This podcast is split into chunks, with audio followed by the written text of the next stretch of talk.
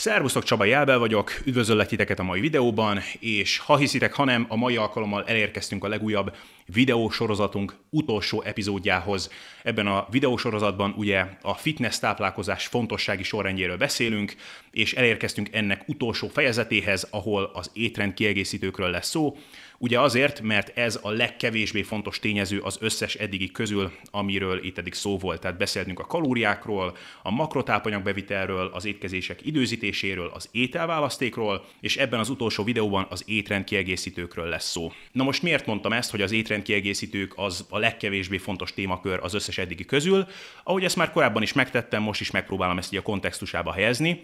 Szóval a kalóriákat tekintve például, hogyha a kalóriabeviteled az 20%-kal eltér az optimálistól, akkor mondjuk legjobb esetben csak nagyon-nagyon le fogod lassítani a fejlődésedet, kicsit kevésbé jó esetben egyáltalán nem fogsz fejlődni, és legrosszabb esetben visszafelé fogsz fejlődni. Hát ezért ennyire fontosak a kalóriák, ezért velük kezdődött ez az egész sorozat. A makrotápanyagokat tekintve, hogyha a makrotápanyag bevitelednek az aránya az mondjuk 20%-kal eltér az optimálistól, akkor fogsz fejlődni csak sokkal lassabban, mint ahogy egyébként fejlődhetnél. Hogyha az étkezéseidnek az időzítése tér el 20%-kal az optimálistól, akkor azt jó eséllyel észre sem fogod venni, szóval minimális következménye lesz. Hogyha az ételválasztékot tér el 20%-kal az optimálistól, akkor annak semmilyen negatív következménye nem lesz és hogyha az étrend kiegészítőidnek a kollekciója tér el 20%-kal az optimálistól, akkor annak nem, hogy nem lesz következménye, hanem hogyha 100%-kal térsz el az optimálistól, még annak sem lesz következménye. Tehát a névben is benne van, hogy étrend kiegészítő, hogy ezek így kiegészítésként egy ilyen kis bónuszként szolgálnak nekünk. Szükségesnek semmiképpen nem mondhatóak. Nem élt még olyan ember a Földön, akinek rossz eredményei voltak, úgyhogy egyébként a táplálkozása meg az edzése az a helyén volt, és elkezdte szedni a megfelelő étrendkiegészítőket, és hirtelen egy egészen új szintre kerültek az eredményei.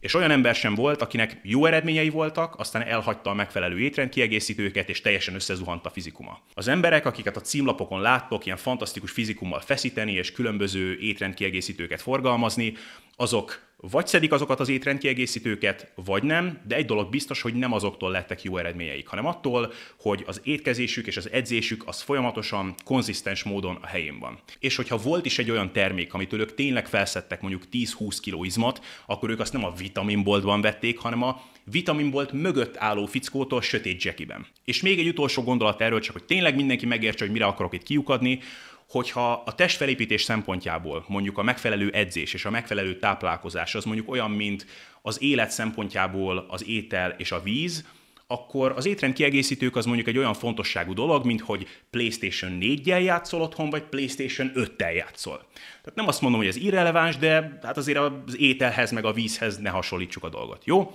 Szóval ennyit számítanak az étrend kiegészítők. És ígérem, hogy mindjárt belecsapok abba, hogy melyik, melyikek azok az étrend kiegészítők, amiket tényleg érdemes szedni, de még néhány általános tudnivaló, és mondjuk úgy, hogy szabály az étrendkiegészítőket tekintve. Az egyik dolog az az, hogyha egy étrendkiegészítőről semmit nem tudsz, csak mondjuk egy vitaminboltban láttál egy ígéretesnek kinéző üvegcsét, vagy dobozt egy jól kinéző emblémával, vagy egy jó fizikumú hapsi mondott valamit róla, hogy, hogy az nagyon jó, azt szedni kell, akkor légy szíves, neved meg. Tehát az a helyzet, hogy a piacon megtalálható étrendkiegészítőknek a listája az lefedne három focipályát azoknak az étrendkiegészítőknek a listája, ami valóban igazoltan hatásos, az egy apró kis sajtszetlire felférne. És hogyha el is végzed ezt a kutatómunkát, akkor érdemes azt tudni, hogy ha egy adott étrendkiegészítőről vagy bármilyen termékről nincsenek kutatások jó mennyiségben, amik arról számolnak be, hogy az hatásos, akkor jó eséllyel valójában már készültek róla kutatások, csak ezek soha nem lettek publikálva. Mert a tudományos folyóiratok, ahol ezek a tanulmányok publikálva lesznek, azok abból a szempontból hasonlítanak bármilyen ilyen commerce magazinhoz, hogy izgalmas, újdonságot jelentő dolgokat akarnak publikálni.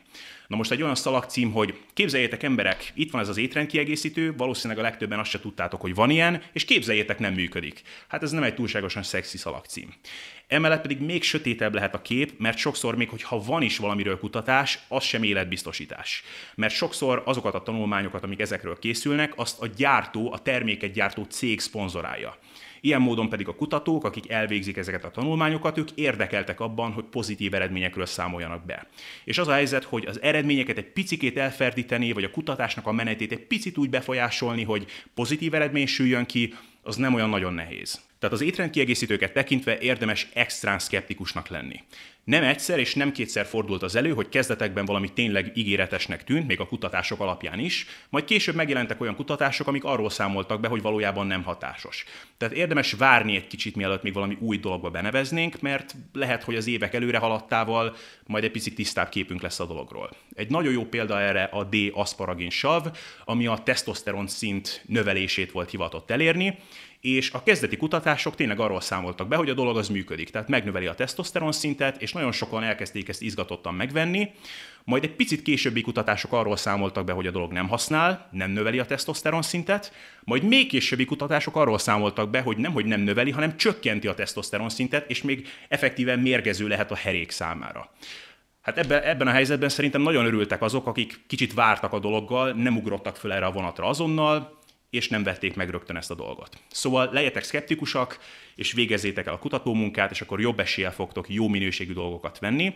És még egy utolsó dolog csak így lábjegyzetnek, hogyha egy étrendkiegészítőben nincsenek feltüntetve az összetevők, tehát ilyen úgynevezett szabadalmaztatott keverékről van szó, ahol az összetevők egy része az titkos, akkor kérlek szépen ne vegyétek meg. Tehát nem vagyunk kisbabák, nem teszünk olyasmit a szánkba, amiről nem tudjuk, hogy mi az. Jó? Szóval ennyit csak így általános tudnivalóként, úgyhogy csapjunk bele az étrendkiegészítők listájába, amit tényleg ajánlanék, és előre spoilerezek, hogy nem lesz egy túl hosszú lista. És még egy dolgot hangsúlyoznék, hogy itt kifejezetten a sportteljesítmény és a testfelépítés növelésére hivatott étrendkiegészítőkről lesz szó. Hogyha az egészségről beszélnénk, tehát vitaminokat is ide vennénk, ásványi anyagokat is ide vennénk, akkor ez a lista jóval hosszabb lenne. De erről majd egy külön videóba beszélek, mert hát a jövőre is kell még nekem tartalom, de ígérem, hogy erről mindenképpen beszélek majd, mert ez fontos lehet. De beszéljünk most a testfelépítés javítására szolgáló étrendkiegészítőkről. Szóval az első, amit megemlítenék, és szerintem nagyon sokan számítotok erre, az természetesen a kreatin. Tehát a kreatin az valóban egy abszolút igazolt és ma már vitán felül hatásos étrendkiegészítő, ami segít nekünk abban, hogy erősebbek és izmosabbak is lehessünk talán. A kreatin lényegében úgy működik, hogy energiát szolgáltat a sejtek és az izmok számára. Ez úgy működik röviden, hogy az izmoknak az izom összehúzódáshoz energiára van szüksége, ez az energia az ATP, ez szolgáltatja lényegében az energiát a sejtek számára, ezt az ATP-t úgy állítja elő a szervezet, hogy egy másik molekulát, az ADP-t átalakítja ATP-vé, mégpedig úgy, hogy egy foszfát csoportot hozzá csatol. Ezt a foszfát csoportot pedig a test a kreatin foszfátból fedezi, a kreatin foszfáthoz pedig kreatinra van szüksége a szervezetnek. Ilyen módon, hogyha kreatint szedünk, akkor az izmoknak több energia lesz elérhető, és jobban fogunk dolgozni a teremben, erősebbek leszünk, és ilyen módon, indirekt módon izmosabbak is lehetünk majd a hosszú távon.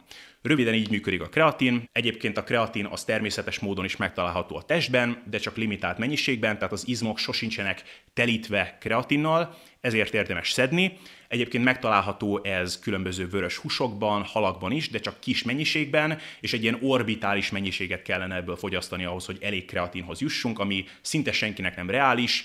Viszont a kreatin porok azok rendkívül olcsók, kifejezetten a kreatin monohidrát, ami abszolút igazoltan hatásos. A sokkal flancosabb kreatin verzióknak semmi extra előnye nincs a kreatin monohidráttal szemben, úgyhogy érdemes szedni, mert nagyon olcsó és igazoltan hatásos. A kreatin mellett még megnöveli a testnek a víz visszatartását, amitől nem kell megijedni, tehát ettől nem egy ilyen puhány, vizes küllemünk lesz, hanem ez a víz az izmokon belül fog raktározódni, amitől az izmok nagyobbnak, teltebbnek fognak kinézni, tehát lényegében úgy fog kinézni, mintha izmosodtunk volna.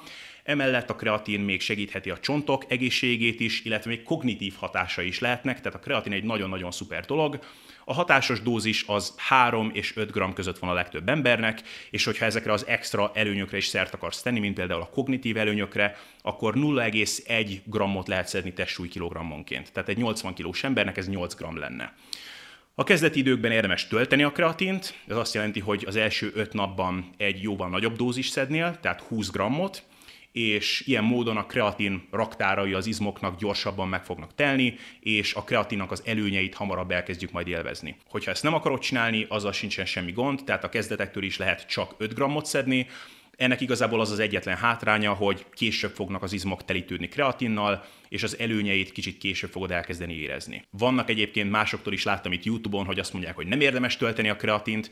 Igazából ez egy tanulmányon alapul, ami arról számolt be, hogy nem volt különösebb előnye a kreatin töltésnek, de egy csomó evidencia van arra más tanulmányokból, hogy van előnye a kreatin töltésnek, szóval én ajánlanám, de ha nagyon nem akarod csinálni, akkor nem kell. Az egyetlen hátránya talán a kreatin töltésnek az, hogy egyes embereknek emésztési gondokat okozhat, de ezt általában nagyon jól lehet azzal kompenzálni, hogyha több dózisra szétosztod a nap folyamán, tehát mondjuk 4x5-ször 4-5 grammot beviszel, és akkor általában nincsen ezzel gond, illetve emellett sokat segít az, hogyha kellő mennyiségű folyadékot fogyaszt valaki, és ezzel általában megszűnnek az ilyen emésztési gondok, felpuffadás meg hasonló problémák. A kreatin teljesen biztonságos, és lényegében mellékhatásmentesnek mondható, Orvosok néha egy picit bepánikolnak, amikor ránéznek valakinek a vérképére, és azt látják, hogy a kreatinin nek a szintje az meg van emelkedve a véráramban, de ez egy teljesen természetes következménye annak, hogy a szervezet több kreatint dolgoz föl. Szóval nem kell ettől sem megijedni, és összességében a kreatin az messze a legjobban igazolt pozitív hatású étrendkiegészítő, ami valóban segíteni fog abban, hogy erősödj és izmosodj.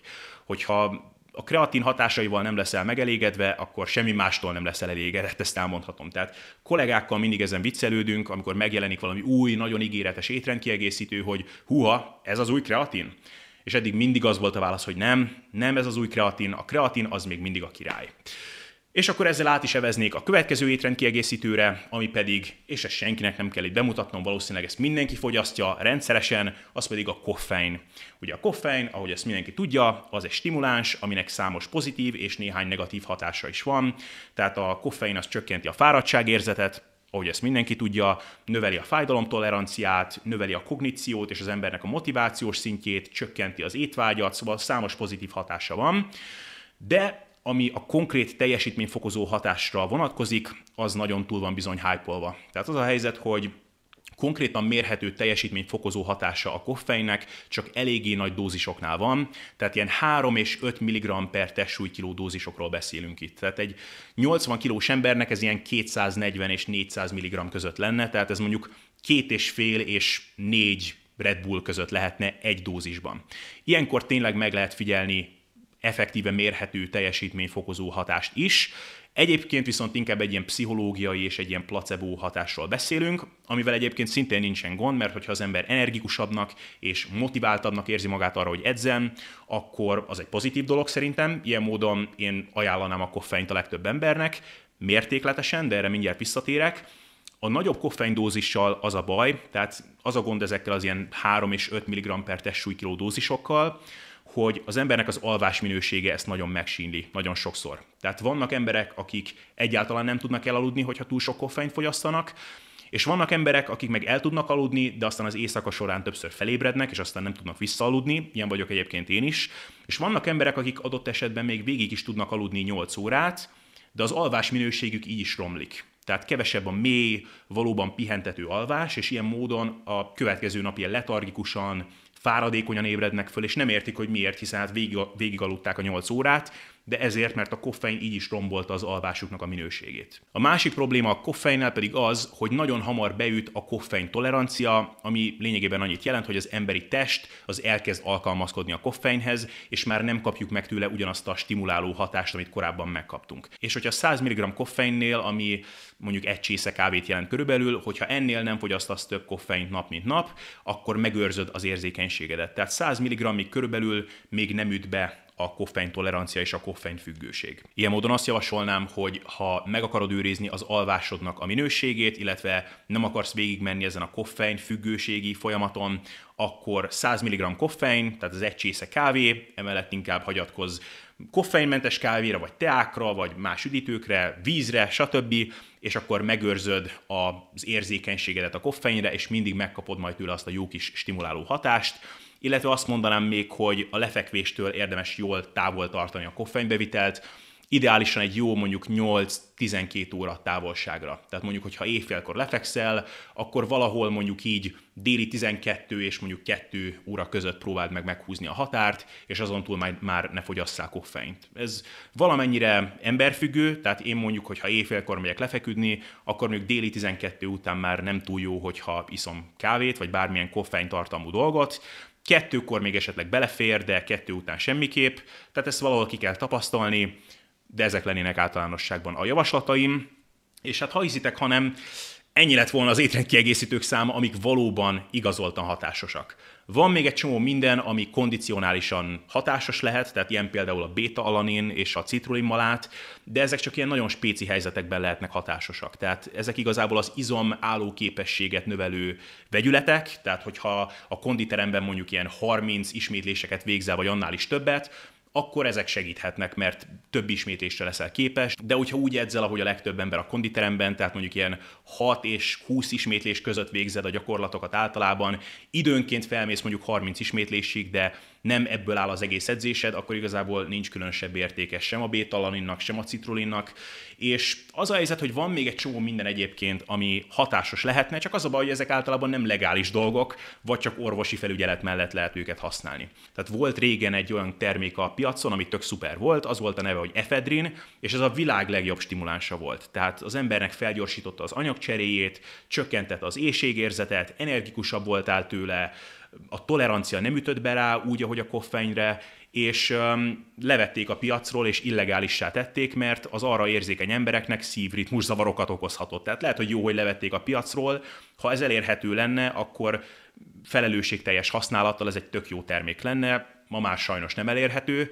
Hogyha valaki erre rá tud akadni, akkor gratulálok neki. Én próbáltam, és nekem nem ment. Valószínűleg valami fekete piacról kell ezt megszerezni, és online valószínűleg valahogyan meg lehet rendelni. Aztán vannak még olyan dolgok, hogy például, hogyha valakinek alacsony a tesztoszteron szintje, és hogyha tényleg lenne valami olyan ilyen étrendkiegészítő, ami ezt megnöveli, az egy nagyon szuper dolog lenne, de hát nincs ilyen. És persze el lehet menni egy klinikára, bár nem is tudom, hogy van-e ilyen Magyarországon, és lehet kérni tesztoszteron terápiát, de hát ez nem étrendkiegészítő, ez egy orvosi beavatkozás, ahol egy hormont injektálnak beléd, vagy applikálják rád valami krém formájában. Tehát ilyen dolgok vannak, de hát ezek vagy nem legálisak, vagy csak orvosi recepttel, vagy orvosi felügyelettel érhető el. De ami az étrendkiegészítőket illeti, kreatin és koffein, tehát ezek igazából azok, amik ténylegesen hatásosak. Megemlíthettem volna még itt a fehérjeporokat is, tehát a fehérje izoláttal, a kazeinporral semmi probléma nincsen, de nekem ez nem annyira étrendkiegészítő, hanem inkább kaja, de lehet, hogy ide kellett volna őket is sorolni. Az omega-3 zsírsavakat is megemlíthettem volna, amiknek elképesztően jó hatásaik vannak, de ez inkább az egészség kategóriába tartozik, bár a testfelépítésre is van jó hatása egyébként, de erről volt már szó az ételválasztéknál, és ott ugye megemlítettem, hogy én inkább zsírosabb halaknak a fogyasztását ajánlanám, mert az ilyen halolaj kapszuláknak a minősége általában borzalmas, és sokszor még több kárt okoznak, mint amennyi előnyük lenne. Szóval ilyen dolgokról lehet még itt beszélni, de igazából a kreatin és a koffein az, ami tényleg igazoltan hatásos, és igazából nincsenek már kétségek azt tekintve, hogy működik-e a dolog.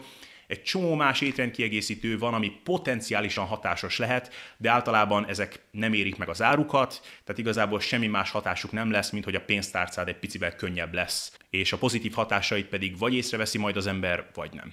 Úgyhogy ennyi lett volna a mai videó, és Fogok még én erről beszélni, tehát én személy szerint szedek még más dolgokat is, mint csak a kreatin és a koffein, de az az igazság, hogy amikor egy ilyen videósorozatról beszélünk, ahol tényleg az igazán, igazoltan hatásos dolgokról akarok csak beszámolni, akkor nem igazán van helye ilyen dolgoknak, amik így a luxus kategóriába tartoznak. De be fogok ezekről is számolni a jövőben, ezt ígérem. Viszont mára köszönöm a figyelmet, remélem, hogy tetszett ez a videósorozat, négy részből állt, ez volt az utolsó része, mondjátok el, hogy mit gondoltatok erről, csinálok majd ennek egy ilyen playlistet, ahol ezeket meg lehet nézni, és ja, mára köszönöm a figyelmet, és látjuk egymást a következő videóban.